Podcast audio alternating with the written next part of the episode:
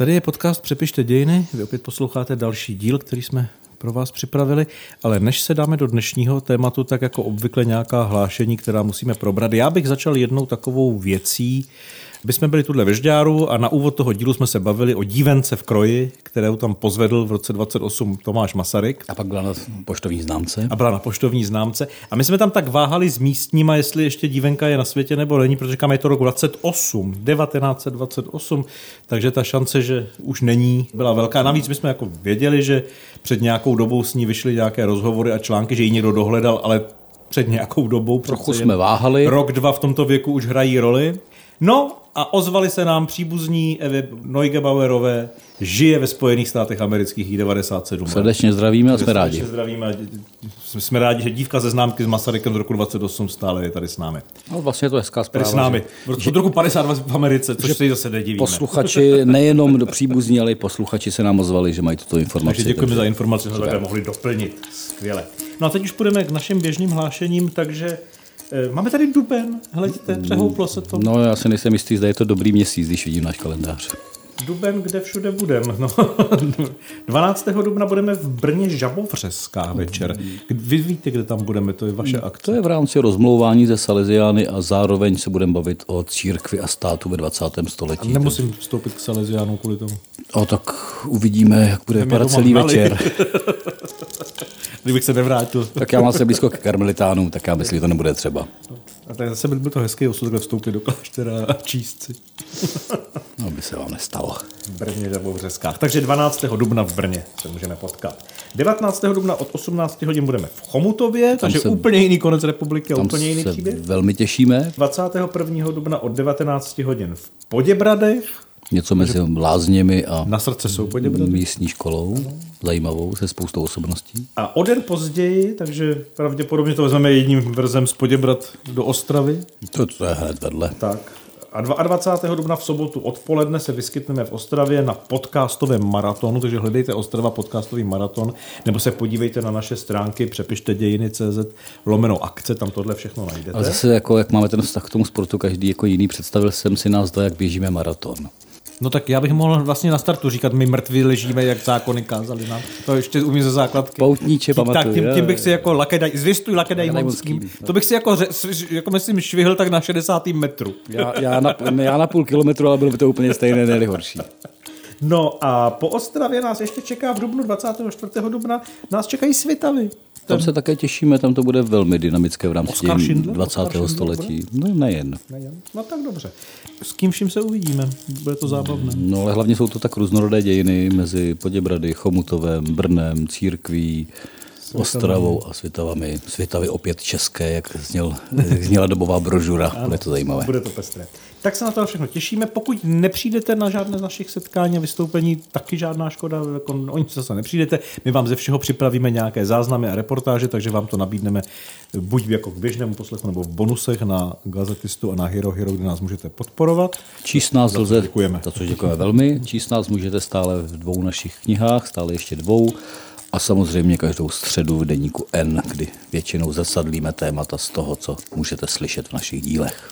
Tak, technická hlášení se nám začínají podezřele natahovat. Hmm, natahuje se nám to turné jarní. Tak, tak to je zatím všechno z našich technických hlášení a jdeme do dnešního tématu. Jo, ještě jedna věc, jako pokud eh, byste chtěli a pokud vy, kteří nás podporujete, tak to máte automaticky, tak rovnou můžeme tak jako anoncovat, že v dnešním bonusu za tím běžným dílem, který bude pro předplatitele, tak se jednak mrkneme na nový televizní seriál Volha, malinko, Viděli jsme... na jeho reflexe. A reflexe jsou velmi zajímavé. Tak. Podíváme se na výzvu bývalého premiéra k tomu, že hledá nezávislého historika. Myslíte bývalého a budoucího premiéra? Víte, že vy historici nesmíte jako... Ne, křišťálová koule. Křišťálové koule vytahovat. To je jako... Každý tady, já jsem slyšel takových moudrých analýz, proč bude prezidentem a vidíte. Je to pořádku. A je to, je, to, je to jinak. No a pak se ještě podíváme na to, co si myslí Hitler o Kobzovi. A nebo Kobza o Hitlerovi. Jo, nebo to opačně. To je vlastně úplně jedno. Tak, takže to bude v bonusu a teď už jdeme do našeho normálního dílu. Víte, co má společného žehlící prkno, kafe, dýmka a srdeční choroba? To zní jako běžně odpoledne u nás doma. No já si myslím, že se začínáme hezky podobat, ale eh, pointou je jistý politik eh, první republiky, muž 28. října. Stříbrný žehlil? Stříbrný nežalil, možná spíše švehla řešil stříbr, žehlil stříbrného problémy. Takže ano, Takže švehla? já myslím, že Antonín Švehla je docela hezké téma. i v rámci 150 let od narození, hele, No, 15. duben 1873 hostivaři. Co myslíte, že by se stalo, kdybychom takhle vyběhli tady na ulici, zeptali se, znáte Antonína Švehlu? Mnohé by se nestalo. Že by se nestalo nic. Myslím, že by to bylo špatné. A to je jako strašně špatná zpráva, protože to byl jako jeden z nejschopnějších politiků první republiky, která se nám zredukovala na Masaryka Beneše, ze kterých se teda postupně trošku, myslím, v tom obecném povědomí stává dvouhlavé tele. A zároveň karikaturní tele. No jasně, je to taková jako dvojhlavá věc, starší hlava, mladší hlava a pak už nebyl nikdo, Čapek k tomu píše dášeňku. Ale takhle ta první republika nebyla. Na tož A ještě Švehla teda jako... Vy, to, jak jsme vystěhovali Švehlu z dějin, je fakt jako velký, myslím. Takže vy jste schopen konstatovat, že jsme vystěhovali muže s žehlícím prknem z dějin. Já se toho bojím, že to tak je a že všechny naše snahy jako vrátit ho tam a podívat se na to, co to bylo za člověka a proč by byl podstatný dneska, ten typ politika, který te, on představuje. A to není žádný jako klanění se u vrbiček, ale Klanění se na hřbitově vostivaři. tak, nic takového. Prostě jako, myslím si, že nemáme politika, jako je Švehla. Pojďme si to dokázat. Zkusme to.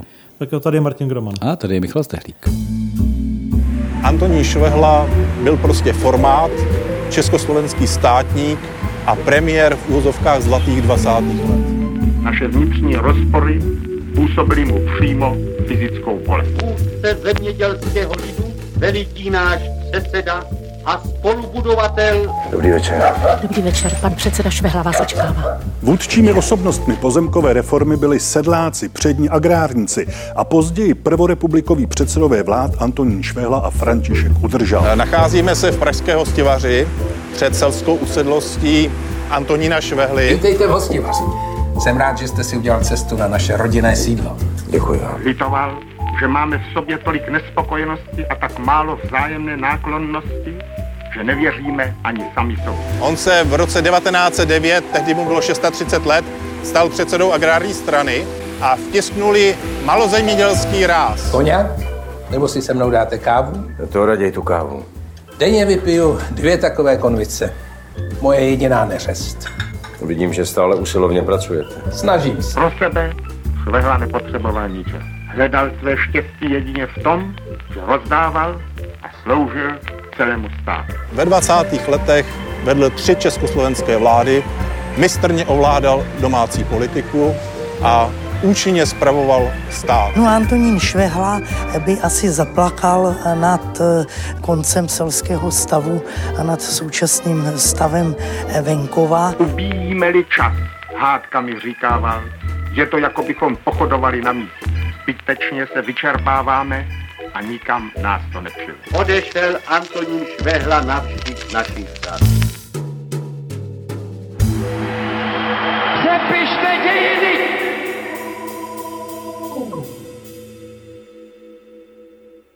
Tak kde začneme? Kudy do Švehly? Muž 28. října.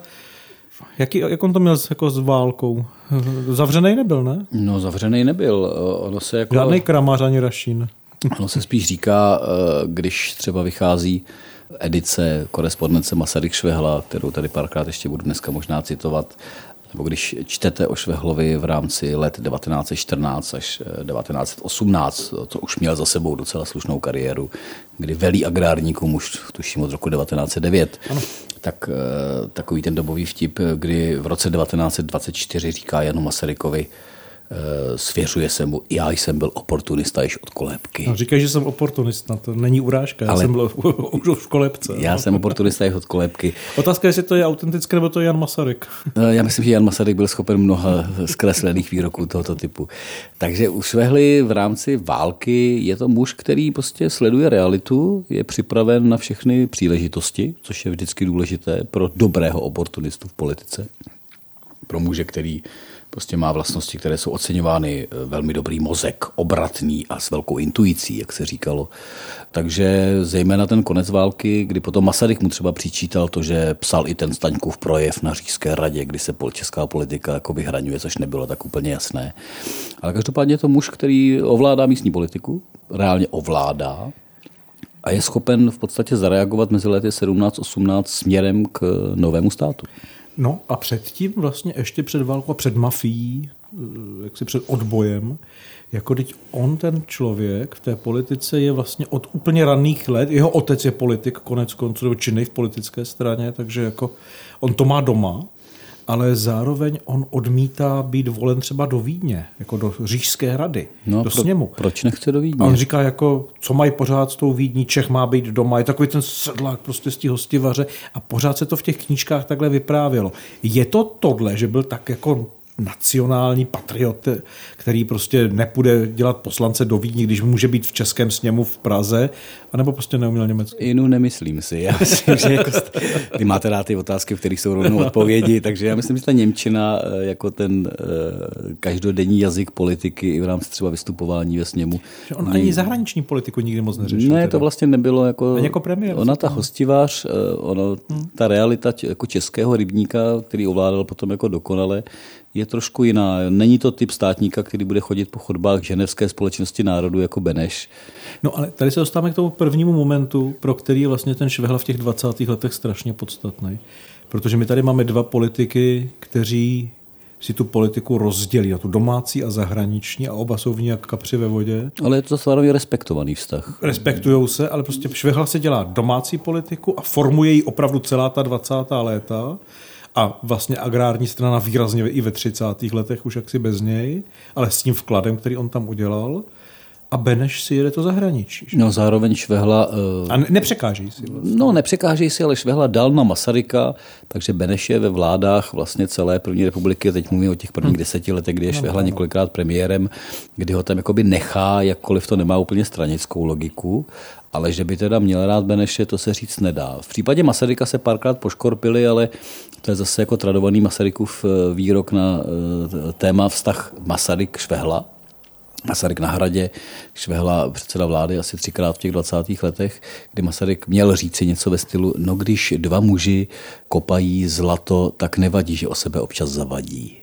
Já myslím, že to je jako, jako pěk, pěkná metafora toho vztahu, který no, občas zaskřípal. Ono k té pozici těch agrárníků v těch 20. letech, jako říkal jste, že byl třikrát premiérem, no on v podstatě byl kontinuálně 22 až 29 s nějakýma měsíc, několika měsíčníma přestávkama úřednických vlád. Zároveň... Ale vždycky, když se vrátila politická koaliční vláda, tak tam byl prostě Švehla premiér. A v tom počátku je ministr vnitra. No odmítne být první premiér, to nechá Kramářovi, že jo, stane se ministrem vnitra, protože to je podstatnější. No to je to důležité, když děláte zevnitř tu politiku a zevnitř tu republiku. Vlastně. Ale Vlastně. obecně ti agrárníci jsou vlastně ve všech koaličních vládách první republiky. Jestliže ta vláda byla koaliční, nebyla úřednická, tak tam byli agrárníci a mají vlastně polovinu všech premiérů první republiky. Jo? To je strana téhle síly. No a zároveň třeba Masaryk oceňuje tu takzvanou rudozelenou koalici, kde na jedné hmm. straně to mají být ti socani, na druhé straně ti zelení, ti agrárníci a má to jeho nějakou vnitřní podporu pro tu nejen stabilitu státu, ale tady možná je nutné říci, že ta politika měla být primárně česká, to znamená, ta nutná domluva byla mezi stranickými konkurenty,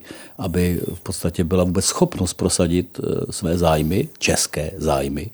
Takže najednou vznikne ta takzvaná eh, mnohokrát opakovaná pětka, těch pět politických stran českých, které se musí domluvit, i když mají úplně jiný ideologický nebo ideový pohled na svět. A Švehla je prostě nejen mistr kompromisu, ale mnohdy i mistr postranních eh, různých aktivit, kterou eh, bychom dneska nazvali jako korupcí. S tím kompromisem mi připomínáte tady, o Švehlovi není film, není nějak stvárněn v kinematografii, si myslím, u naší, že by no, byl nějaký dobrý film o Švehlovi. Bylo by to těžký možná. Nevím dělat jako muže politické obratnosti a zákulisí, musel by se najít jeden moment, ano, kdy ano, prostě švehla. Práškovou aféru nebo tak něco prostě. Něco zásadního, pozemkovou reformu. Pozemkou, no, ty se dostaneme mimochodem. Ale tady existují knížky, několik knížek vyšlo o Švehlově, Daniel E. e. Miller, nevím, co on je, původem e, americký historik, není to Čech, ale americký historik napsal knížku o Švehlovi. Jmenuje se ostatně Mistr politických kompromisů. A já tady jsem si našel, tady on má takovou jednu v jedné kapitole hned na úvod, tady má někde Budeme se smát? Nebudeme. Aha. Je to anekdota z první republiky, takže je to takové jako milé. Dobře. jak, jak tehdy byly často anekdoty. Rád si vyslechnu. Jednou za nemoci přišla k němu smrt, tedy ke Švehlovi, a sedla si mu na okraj postele. Ministerský předseda Švehla snažil se jí přemluvit, jak to obyčejně dělá v politice. Počkej, stará, pravil klidně a čistil si brýle, jako by se nechumelilo. Popovídáme si napřed o těch věcech. Počal mluvit a mluvil, až to smrt omrzelo a chtěla jít. No takhle se nerozejdeme, pravil Švehla. Ode mne ještě nikdo neodešel, abych s ním nebyl ujednal kompromis. Smrt si tedy ještě na chvíli sedla a Švehla prý ujednal velmi důkladný kompromis. tak to zase je docela dobrý vtip. Jako, tohle se vyprávělo už za první republiky, za jeho života vlastně. Eh, vědělo se samozřejmě, že je těžce nemocný, že to je nemocný dlouhodobě se léčící člověk. Tak to srdce nebylo Takže úplně... se tam jako vracel tenhle motiv, ale jako to já, když... Švehla, který ujedná kompromis se smrtí. I se smrtí. To když jsem se díval na jako jeho obratnost a schopnost vyjednávat ve velmi těžkých pozicích hmm. a můžeme se dostat právě třeba k pozemkové reformě a to za skřípání vztahu Masaryk Švehla v tom 22. roce, tak mě třeba zaujalo, že zároveň dokázal vyjednávat jako jistým způsobem postraním nebo psychologickým, bychom řekli, jako tvrdě nebo nemístně třeba když potřeboval řešit církevní záležitosti s monsignorem Šrámkem. Mm-hmm. Znáte ten krásný příběh? Ne. No nám se to bude líbit, když pokuřujeme ty dýmky. Mm-hmm. Že si ho Švehla vzal do salonku a Šrámek nesnášel kouř. A Švehla kouřil jeden doutník za druhým a teď ta místnost byla plná kouře. A Šrámek radši řekl, tak se dohodneme, aby mohl vyběhnout na vzduch, aby se vůbec nadechl. Tam šlo vlastně o to, jestli se pozemková reforma dotkne víc šlechtického velkostatku, a nebo církevních, a nebo církevních statků. A nakonec to byl kompromis slušný pro církev. Teda. Tak. A ta církev byla dost morálně páč to byly velké statky. No a zároveň za celou první republiku a pozemkovou reformu ztratí církev pouhých 13% ze svého majetku, což byl vlastně politický úspěch. No ale zase, ve chvíli, kdy vznikne republika, tak my tady máme politika, který je skoro 10 let v čele silné agrární strany. Z roku 1909. Tak. A on si vezme ministerstvo vnitra ale zároveň velkým tématem té změny velmi brzy je ta pozemková reforma, která zase je motivována ještě navíc, kromě jaksi vypořádávání se s Rakouskem, tak především strachem z bolševické revoluce. No zároveň je to jako je velká to... vstřícnost vůči tomu rozdělování majetku. Tak. Masaryk ostatně to nazýval jedním z největších úspěchů první republiky a tlačil na rychlost a docela hmm. radikálnost té pozemkové reformy, což ostatně je ten jeho slavný novoroční projev 1. ledna 1922, mm-hmm. kdy kritizuje rychlost či naopak pomalost pozemkové reformy a pozemkový úřad a vlastně tím pádem se naveze jako do švehly a do agrárníků, že si to představuje mnohem zásadnější a rychlejší a švehla si vyžádá audienci na hradě, aby si to jako vyříkali. Mně se líbí, že na rozdíl té druhé pozemkové reformy, tedy po válce druhé světové, kdy tam dochází k tomu, to my milujeme to vyrovnávání se s Bílou horou, odčiňování že? a tak dál. Oni to i za té republiky mnozí dělali to odčiňování Bílé hory, že vyženeme tu německou cizí šlechtu a vezmeme si tu půdu a tak dále. Ale Švehlův hlavní slogan politický k té reformě byl svobodný člověk na svobodné půdě. No tak, to je suverénní. Ale on je zároveň jako suverénní demokrat. On je suverénní demokrat. On v demokracii dokonce věří. To je, to je hodně zajímavé třeba na té korespondenci Masaryk Švehla, že tou se vlastně prolíná jako víra v tu demokracii a v schopnost lidí se rozhodovat sami o sobě. Že to nejsou úplně dva despotové, kteří řeknou, s Masaryk občas teda ano, ono to těm ministrům nejde, kolego Švehlo, musíme je trošku jako řídit, ale oni v to vlastně věří a věří v to oba. Švehla se pak ztratí bohužel z těch dějin a tím symbolem Masaryk, ale prvních deset let republiky vnitřně ve spoustě detailů, jako toho, jak ta politika se dělá, je Antonín Švehla. taky Peroutka a další říkají, bez Švehly bychom neměli republiky, ono by to, ne, ono by to jako nešlo vlastně. No ale zase prý Švehla neměl rád Peroutku. Naopak. Proč myslíte? No nevím. Tak jako žádný politik nemá rád novináře. No, to, to myslím, jako, že to v, tom, v tomhle ohledu. Standardní jako vývoj. Ale tam je skvělá ta věc. Zase, jak, my jsme Švehlu vyšoupli i z těchto těch dějin, i z, toho, i z těch vyprávěnek o první republice, i z těch kýčovitých jako pohledniců. Barvotisků. Barvotisků jsme vyšoupli Švehlu, což mě jako fascinuje, protože t- vždycky se vypráví to, že Masaryk si pozval Peroutku do Lán, že jo, když byl Peroutka mladý, dal mu ten milion korun a Peroutka z toho udělal tu přítomnost přítomnost. Tady máš Barde a Piš. Nej, nejúspěšnější reví první republiky. No tak pojďme to narovnat na reál. Jako jo. Dal mu milion s tím, že půl milionu půjde na vznikající stranu práce, která bude jaksi hradní stranou. Dokonce Peroutka s Čapkem si zakandidovali ve volbách 25 a dopadlo to tragicky. Strana se nikam nedostala, pak se rozhádla. No, hrajou agrárníci a Půl milionu z milionu bylo pryč, protože to zasvištilo do téhle strany. Druhýho půl milionu použil teda Peroutka tím, že to dal Stránskému do nakladatelství Boroví, kde se vydávaly lidové noviny a následně teda i ta přítomnost a dal to tam, aby mu teda tu přítomnost jako umožnili vůbec rozjet. No ale na začátku toho příběhu je Švehla. Švehla upozornil Masaryka na to, že v tribuně, což byl denník vydávaný jako skupinou židovských podnikatelů, je, a Peroutka tam byl. Je, je zajímavý člověk. Je tam mladý člověk, mm-hmm. ale proč ho ten Švehla vytáhl? On tam totiž, Peroutka píše tu sérii, jací jsme v tu chvíli což polemizuje s Masarykem. Říká, my jsme potomci Husitu, ten humanitní ideál, to je vyprávěnka, my jsme potomci rakousko-uherských úředníků, to je mnohem skandálnější to, fakt. Trošku schéma od kotí tak, Husité. A prostě začne to jako peroutka nabourávat a vlastně velmi jako fundovaně. A ten Protože my si zase malujeme tu první republiku romanticky příliš, říkáme to zlatý věk a demokracie. Tak jedním z velkých témat, zvláště 20. let, bylo, že se ti lidé nebyli, ti publicisté, novináři, politici, nebyli schopni přeorientovat ten konstruktivní poměr k tomu státu, protože byli zvyklí dlouhodobě jako kritizovat a rejpat. Vlastně jako to, torpédovat tu politiku, tu výdeň. No, teď že? musíte nějak budovat. Tudíž se jako vžil pojem, že tady byly přílišné opozičnictví, že se tady furt nadávalo na kde co, všechno bylo špatně a vlastně jako nikdo moc nepomáhal té republice na nohy, kromě teda lidí jako Karel Čapek a podobně, kteří rychle to vzali za své nebo snažili no, se tím směrem nejít. To docela zůstalo jako vlastnost, ne? No, jasně. A ten Švehla říká, hledajte, ten Peroutka kritizuje, ale on proti té republice není. On to kritizuje. Dobře, podívejte se. No ještě ale byl Peroutka proti republice. No ale to v roce 23, 22 nevíte. Jako jo, ještě, to není, to není autor budování státu. Zakuklený revolucionář. No, konec konců píše nejčastěji o ruské revoluci. Ano, ano. Jo. To je jiná fáze toho, těch příběhů, ještě než my si to jako zmramorizujeme zase. Takže na začátku tohohle příběhu vlastně mm, Peroutkova je Švehla. Proto taky Švehle, Peroutka pak píše o Švehlovi jako celkem pochvalné nekrologii nebo články na odchod z politiky. Protože on 29 odchází z politiky, 33 umírá. Tak ono zase no, 32 umírá. na druhou stranu 33, 33 umírá. 33. Ošklivě řečeno, ono příliš negativních nekrologů nenajdete.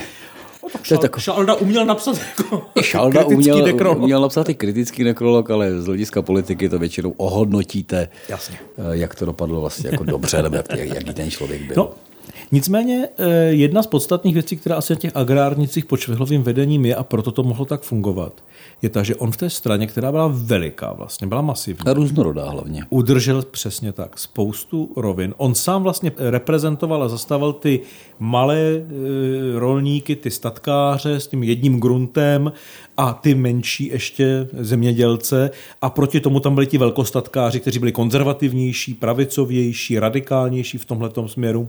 Ostatně pan senátor Vraný, to byla velká osobnost konzervativního proudu, tak. Eh, jako šéf redaktor Venkova potom ano, v 30. Ano, Venkov letech. ostatně Švehla založil jako deník že, a tak dále. Ale on prostě jako udržel těch mnoho proudů mezi jako no, sebou. Jako byl kompromisní uvnitř té strany. Tak. A proto mohl dělat ty koaliční vlády, protože vždycky v té straně měl ten proud, který vystrčil vlastně, jakoby, bude to vláda se socialistama, OK, máme tady proud, který se s nima dohodne. Bude to vláda s katolíkama, nevadí, máme tady pana senátora Vraného a tímhle způsobem to jako uhrával, což teda jako bych rád věděl, jako která dnešní strana by tohle byla mocná. Ne, že by neměli proudy a křídla, ale to je jako zakuklený boj, akorát to není strategie. No a zároveň si uvědomte, že největší úspěch agrárníků za celou první republiku bylo 15% ve volbách, jako nejsilnější strana. Takže vy máte rozhádanou, možná vnitřně jako pestrou, pestrou řekněme, stranu, která zároveň není 30%. Ale která nebo... tomu předsedovi jako zároveň ty křídla mu nejdou po krku, protože vědí, co se hraje. No bez něj by to nešlo zase v, i v těch 20. letech. Všichni no. zároveň věděli, že on je jednak blízko Masarykovi, jednak je to mimořádný politický talent a zase jeho schopnost třeba fungovat s takzvanými zbytkovými statky v rámci mhm. pozemkové reformy, komu se co přidělí ve smyslu, no ale sociální by mohli dostat nějaký ten zbytkový statek, aby to bylo výhodné a byli jsme v klidu v koalici. Nikdy nebyl spojen s žádnou korupční aferou ve smyslu, že by ho usvědčili tak jako stříbrného, že jo? Ani náhodou. Ale vždycky byl spojen s korupčníma aferama v tom, že s tím uměl rozdělovat a vládnout. Uměl rozdělovat vlastně veřejný majetek. To, to uměl dobře. Ale zároveň se o něm vlastně eh, vypráví, má to třeba profesor Charvát, který má své vzpomínky jako lékař na Švehlu po celá 20. léta. A to je ten krásný příběh, že když Švehla zemře, tak ano. Eh, otevřou ten šuplík, kde je celý ten premiérský plat za celá ta léta, protože ona vlastně nepotřebovala odkládat. Hodil to do strožoku Boženkova manželka měla statek, který Milá, hospodařil. milá Boženko, Ta měla hostivařský statek, ten je živil. Že? je potřeba jako s tím něco dělat, ale Švehla ten neměl tuhle potřebu. On vlastně žil tou politikou. Charvát by stal za životopis, ten pak léčí Jigotvar. Hmm, Charvát je jako dokonalá osobnost, eh, má paměti, má vzpomínky deníkové, ale třeba ty paměti na Švehlu eh, zmizely, to bylo prý mnoho set stran, které prostě jako, jako nejsou, což by bylo jako hodně, hodně zajímavé. I při tom náhledu jako do ledví politiky Charvát dokonce vzpomíná na Švehlův pohřeb, která k prezidentu Masarykovi říkal, eh, nadejte si ten klobouk, nachladnete, ale pan prezident si ho nechal v ruce, aby prostě uctil toho Švehlu s odkrytou hlavou. Tak to jsou takové jako vzpomínky pana profesora. To se taky dneska už nenosí tak symbolika gest. No něčem je to dobře, protože jasně, ta gesta těch 40 let komunismu jsou jako formalizované To jo, rituály. to jo, to, to, už je, to už je prázdný, ale to, že prostě jako přetrpíte nějakou věc, jako třeba zimu, v úctě vůči někomu, nebo Peroutka píše Já ostatně jsem- o Masarykovi, eh, nepodal by ruku muži nečestnému, že jako kdo vám dneska nepodá ruku? Jo, kdo vám neřekne nashledanou, ale řekne vám s Bohem. Když řeknete před, před, přetrpět zimu, já si vždycky vzpomenu na Univerzitu Karlovu, já se nemůžu pomoct. taky přetrpěl zimu. Eh, to bych nechal úplně stranou, to jsou takové, si to, začal, to jsou zlá jste slovíčka. Zároveň, Zpět ke Švehlovi. Zpět ke Švehlovi. No mě ještě u Švehly, já teď budu trošku Masarykovat. Mhm. Mě zaujalo, když jsem si procházel eh, vlastně korespondenci Masaryka se Švehlou, která vlastně není úplně jako bohatá, to je taková útlá knížečka. A více píše Masaryk Švehlovi než Švehla Masarykovi. On Švehla nebyl úplně mužem psaného slova a velkých projevů, ale právě té obratné politiky.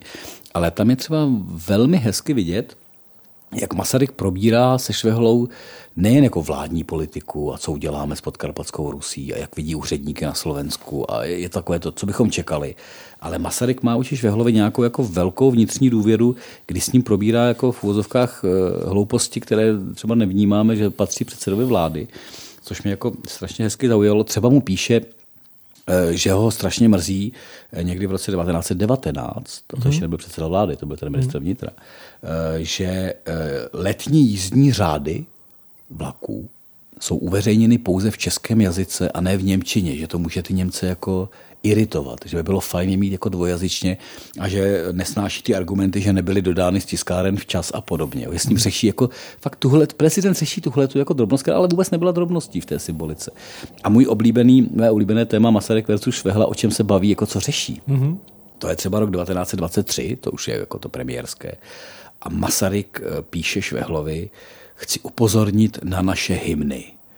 Pozoroval jsem Slováky, ve kterých to podporuje a udržuje dualismus československý. Je potřeba vypsat konkurs na novou hymnu. A teď s ním řeší, že ta hymna je jako složená z Kde domov můj a na Tatrou se blízká No, a měl pravdu. vlastně nefunguje, že tam jde o tu jednotu státu a lásku k republice a demokracii a vlastně, že by bylo potřeba vlastně vypsat konkurs a baví se o tomhle. A nebo píše, že, což je jiný příběh, že se jako rozhodl toho plečníka udělat tím hradním architektem, tak prosí pana předsedu vlády, aby z něj udělali řádného profesora univerzity, dali mu slušný plat a pak ho věnovali hradu jako hlavního architekta.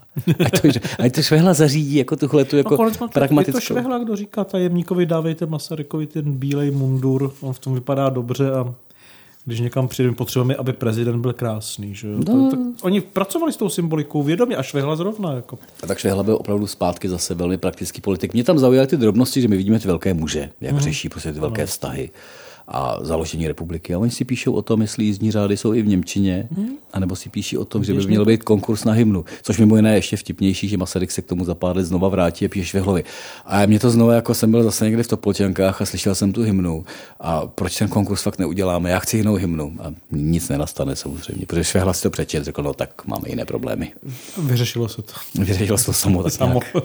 samovolně. Nicméně ještě jeden pojem bych do toho vnesl, který taky asi je ukázkou e, Švehlova politického jako jistý z té bravury, to je pojem pětka. On je vlastně otec téhle myšlenky, on do toho stál jako od no, začátku. Protože on musel najít půdorys, jak prosazovat tu českou politiku. A to je zase to umění kompromisu. Hmm. On k tomu stolu je schopen prostě přitáhnout a posadit ty politické odpůrce. Kdybych to dnes jako zlapidarizoval, tak bych řekl a říct něco ve stylu, hele chlapi, musíme se dohodnout. My jsme české strany a pokud my se nedohodneme, který zákony budou, no tak tady máme německé strany, maďarskou stranu, slovenský luďáky. A, a oni se dohodnou bez nás? A... a to nepůjde, neprosadíme vůbec nic. Takže jako dostat k jednomu stolu jako hlavní české strany, byť se nesnáší, je prostě jako velký výkon. No, protože my to vnímáme zase často tak, že prostě ti socialisté po druhé světové válce zakážou agrárníky, no ale socialisté byli partneři agrárníků po většinu první republiky. Mě poslední dobou napadá jenom pitomá spojení a přirovnání, kterým se jako hmm. vyhýbáme. Teď se mi podařilo říct nějakou pitomost ve smyslu, že Miloš Zeman je Babišem 90. let eh, v Českém rozhlase a bylo to ve všech titulcích. Tak to nedělejte. Tak eh, taková pětka jako opoziční smlouva nacionální české politiky první republiky je vlastně taky někde blízko, protože voliči hmm. sociálních demokratů a voliči agrárníků jsou fakt úplně jiný voliči. Ale obě ty strany jsou v té pětce. A obě ty strany se musí dohodnout. A jak říká Šrámek, dohodli jsme se, že se dohodneme. Ano, a pak, a pak už to vlastně musí ano. nastat. Že mimochodem taky jako hezký, jak, jak tyhle lidé měli jako jakési základní vzdělání jako v literatuře a v retorice a tyhle Já bych dokonce řekl, že měli vzdělání. My měli vzdělání. Tak říkali ty věty takhle jako, on to byl politik, Šrámek celý svůj život, ne, nebyla to epizodka, a on se to naučil tímhle způsobem, že to řekl takhle lidově jednoduše, že dohodli jsme se, že se dohodneme. Z toho i každá babka prostě na vsi pochopila princip pětky, co to vlastně dělají prostě v té politice. Se dohodnou. My se vždycky dohodneme. Pamatuju si Miroslava Kalouska, a ne, že by zrovna, zrovna on byl jako retoricky málo zdatný teda, ale když chtěl říct něco podobného v podobné situaci, že jako, to, tak řekl, vykomunikovali jsme konsenzus. Což je dohodli jsme se, že se dohodneme. Ano, je to takové švehlovské, to šrámkovské, bych to řekl. To není nic jiného. To je prostě komunikovali jsme koncenzus, dohodli jsme se, že se dohodneme. A když Švehle je každopádně jako obrovský politický talent, na kterém stojí celá hmm. 20. léta. A teď máte 20. léta s krizemi. To máte sociální krizi, téměř pokus o bolševickou revoluci kolem roku 1920. Hmm. Máte tady prostě krize, které jako nastupují ekonomické, mezinárodní, Těšínsko. Budujete tu republiku, těch deset let republiky je Masarykových stejně jako Švehlových deset let republiky. To z těch 20 let, které vzýváme, je to zakládající základní období jako Švehlovo období. To je republika Antonína Švehly z velké části. No, on to konec konců zdůrazňuje ten Peroutka v nekrologu, když teda Švehla eh, na prosinci 33 zemře, tak druhý den vyjde v Lidových novinách eh, nekrolog od Peroutky, a on tam mluví o tom, že všechny strany se teď zajíkají tím, že musí agrárníci podkračovat v tradici Švehlově. Říká, co je teda tradice? Říká, vyslovují se tady přání, aby agrární strana zůstala stranou Antonína Švehly. Je ovšem třeba nejdříve dobře vědět, kdo Švehla byl a jak pracoval, aby toho přání mělo nějakou cenu. A říká, on pracoval ke kompromisu. Vždycky. Prostě pracoval k dohodě. A to je demokracie. To musíte hledat. A mimochodem, dokládá to jednou historkou, kterou já vám tady teď ocituju z toho, protože to nás vrátí do jednoho konkrétní epizody, se to projeví perfektně, že jo, to je známá věc. Jeho konsolidační úsilí neobyčejně jasně se ukázalo v prezidentských volbách roku 1927. To bylo největší politické rozvášnění, které náš národ od převratu prožil, což je mimochodem věta, kterou my bychom dneska asi jako nechápali, že jo, jako nevěděli. Švehla dlel churav na jihu. Pravice vydala heslo. Prezidentem musí být kandidát občanského bloku. Švehla zmařil všechny tyto rozpočty. Vrátiv se z ciziny, odmítl všechny nabídky, jimiž byl zahrnut. Tím byla věc rozhodnuta, neboť on mohl být jediným vážným protikandidátem. Řekl, je jediný kandidát TG Masaryk. Tím byla ukončena zlobná kampaň trvající mnoho měsíců a nastal klid. To je duch švehlův a komu se nedaří tyto věci sfalšovat, sotva se v této věci může dovolávat i švehlovy tradice, například národní demokracie, která do příštích voleb šla s heslem volte jedinou stranu, která nevolila Masaryka prezidentem. No a zároveň, no, prostě... když to vrátím, přesně tohle k té korespondenci Masaryk Švehla v tom roce 27, Masaryk v jednom z těch dopisů nabízí Švehlovi tu funkci. Mm-hmm. Řekne, došel jsem k tomu, že dávám vám tu funkci k dispozici a rozhodl jsem se, že třeba nemusím kandidovat. A Švehla to odmítne. Mm-hmm. v té vnitřní komunikaci prostě Masaryk si nebyl jistý prvním kolem, řekl, do druhého nepůjdu a mm-hmm. jestli mám jako jít do tahle, takhle marného boje i s tou kampaní, tak vlastně on to nechá na Švehlovi. V daný moment toho 27. roku a Švehla řekl, nedovedu si představit nic jiného pro tu republiku než vás. Blahorodí, jak mu psal ještě před první válkou. Blahorodí. A vlastně Švehla je klíčem k volbám 27, kdy je Masaryk eh, znovu prezidentem v té nejnejistější volbě, která eh, za první republiky v tomhle ohledu byla. To želící prkno tam dělalo co vlastně na začátku. Jo, myslíte želící prkno? Dýmka to vím, no, kouřil, jako, to taky se uhnul z tohoto srdeční nemoc. No, no, no, Ale- ale... no, no. kdyby jen. To je zase ze vzpomínek profesora Charváta docela, docela hezké a zajímavé. Mě to prostě vysloveně jako pobavilo, že uh, měl v rámci pracovního stolu na něm z jedné strany položené žehlící prkno. Aha. A žehlící prkno na jedné straně mělo několik lulek, jako dýmek, Mhm. Eh, a jeho fámulus Šmít je musel průběžně jako eh, nadspávat, aby nikdy nebyly prázdné, když je pan předseda po- postupně vykuřoval. A na druhé části toho žehlícího prkna byly kávy, které pil. Mhm. Takže v On rámci byl kafař, ale byl- prostě kombinace kafaře a lulkaře, kdy prostě jako sjíždí celý ten den na žehlícím prkně všechny tyhle ty jako podstatě neřesti. V podstatě si myslím, že mě už k vrcholnému politickému výkonu chybí jen ta agrární strana. No, musel byste jít tak nějak ze spoda, založte si venkov a mohlo by to fungovat, ale je tam... eh, tak to už nestihnu. V tomhle ohledu už je hlícího prkna i, i, i, i ta jako mimořádná výkonnost, kdy samozřejmě, což se mi líbí, protože je to část mého způsobu života, téměř nespal Mhm. a v podstatě neustále byl mezi lulkou a kafem jako, jako výkonný. Že třeba se taky tradovalo profesorem Charvátem, že když občas vyjel na nějakou zahraniční cestu, a většinou to byly spíš ty léčebné a ne úplně politické. Byl na jihu, jak píše Peroutka. A nebo byl v Paříži. tak Chorvát píše něco ve stylu, že když Švehla odjel do Paříže, ubytoval se v hotelu a prospal dva až tři dny, aby dospal spánkový deficit, který měl prostě jako v Československu, protože když byl na místě v té politice, Hmm. tak nebyl schopen vypnout. Takže on se dojel prospat do Paříže, kdybych to trošku jako zjednodušil. Takže to je zase o způsobu života, pak ta srdeční choroba, která vás vyřadí mezi 27. a potom už 29. rokem, je vlastně eh, důsledek toho, jak fungujete jako politik. No, já myslím, že vlastně hrozně to, co jsme udělali se Švehlou a jak jsme... Ty jsi to v našem podcastu? Ne, ne, ne, ne, ne, ne. V naší společnosti. Že to vlastně strašně vystihuje ten pomník ve Ždánicích, který tam vznikl po jeho smrti. První věc je ta, že Švehla prostě nechtěl tyhle věci. Že? No, hlavně odmítl státní pohřeb. Odmítl státní pohřeb, odmítl pomníky, bysty, pamětní desky a prostě všechno protivné. Je to sedlák prostě z hostivaře na zdar. Prostě hudba už mi koně vyvádějí, vyvádí koně z hostivařského statku a jde se na hřbitov. Tak, tím to končí. No nicméně, jen, jen co koně zase zaparkují do maštale, tak se začnou stavět pomníky, le, leštit pamětní desky. Eh, Tady všude byl. Parník se jmenuje Švehla, druhý se jmenuje Beneš, že jo, spouští se na vodu. Hlavně, že jdou opačnou stranou, protože to by dohromady nešlo. No, ale to se všechno jako za- začne zjevovat po Švehlově smrti. No a ve Ždánicích vznikne v podstatě takový jako monolit veliký, na kterém je bysta a zatím je takový jako veliký oblok v terénu ze sloupu, je takový jako polokruh sloupovej Takový a stoupá se tam po schodišti. panteon. No takový jako náznak panteonu. A to vzniklo po Švehlově smrti. No samozřejmě nacista přikázal Švehlu sundat, takže a to já nevím, jestli tam byla bysta nebo celá figura, ale to je jedno. Ze soklu prostě mizí Švehla. Švehla.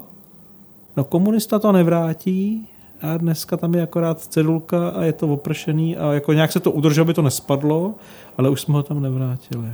Jako už ta snaha Nebyla jako, vůle. Jo, jako vracelo se lecos, ale prostě Švehla se moc nevracel. Vznikly nové věci k němu, jako v tom veřejném prostoru nějaké. Ostatně Hostivaři má taky bystu.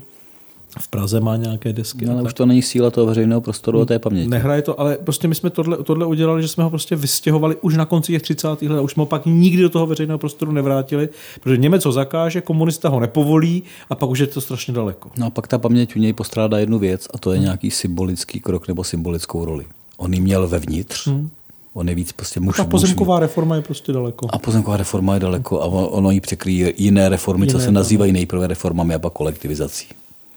Když pak někdy před pár lety vznikl pořad historie CS, tak se tam Marie Koldinská ptala svých hostů, co by tomu dnešku řekli muži 28. října a líbilo se mi tam, no to moc jako nehodilo, ale líbilo se mi tam, říkal tam Josef Tomeš, že prostě Švehla by byl určitě pohoršen, protože zmizel sedlák. zmizel ten stav. A se, zmi- a se zmizením sedláka zmizel i Švehla. No nemá ho kdo vrátit, prostě není kdo by se k němu vracel. Že? Ale přitom by to stálo za to. Takovýhle politik schopný takhle kompromisu a přitom bez jako měnění kabátu každou chvíli, to je výkon. To byl výkon. To byl výkon. Antonína Švehly. Tak. No pokud jste doposlouchali až sem, tak děkujeme. No a pokud byste chtěli poslouchat ještě dál, jak jsem říkal dneska na témata jako třeba Volha nebo Babiš a hledání historika a podobně, tak v bonusu na gazetistu nebo na Hero Hero. Díky moc.